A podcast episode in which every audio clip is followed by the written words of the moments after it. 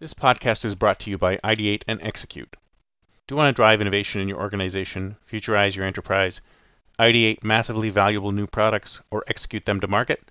Then contact us today at ideateandexecute.com and get started. Why listen to the past when you can listen to the future?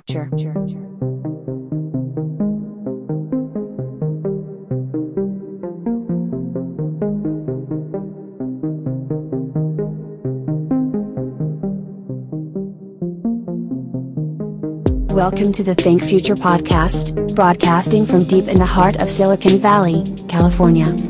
We focus on innovation, startups, and the future, not necessarily those and not necessarily in that order. Here's your host.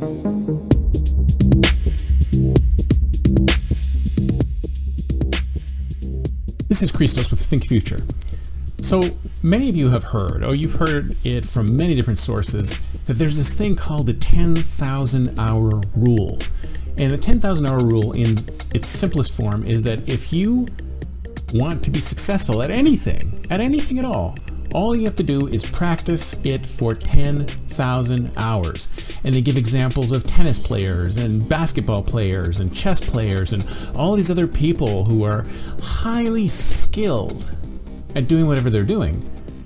And they say that, you know, once you get to 10,000 hours, I think it was Yo-Yo Ma or with the violinist, that was where this first came from. Once you get to 10,000 hours of playing violin or playing the piano or playing tennis or playing chess or playing basketball, you can become an expert. You can become a genius. It just requires hard work. It just requires you to put in the 10,000 hours.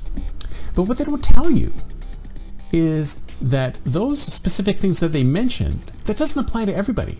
It applies to things that have a specific set of rules and boundaries, right? If you think about it, tennis, chess, basketball, playing the violin, playing the piano, playing all these things, all of these things have specific rules and worlds that they play in.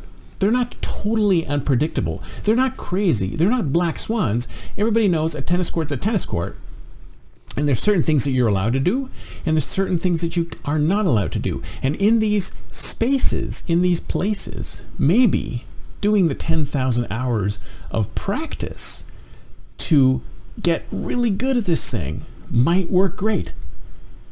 Once you step outside of that, once you go into the real world, once you go into the business world, once you go into the world of innovation, where anything can happen, there's no rules the rules are gone. I mean, there are certain sets of rules. Obviously, there's there's the law and what's allowed inside the law and what's outside outside of the law, but it's much bigger than that. It's much much bigger than that.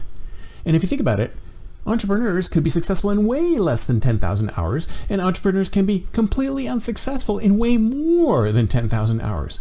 So the reality is that it really depends on the area you're talking about. If you want to be an awesome basketball player, then yes, practice for 10,000 hours. But if you want to be a successful entrepreneur, you know, that's not nothing, not anything that's necessarily going to take you 10,000 hours to perfect.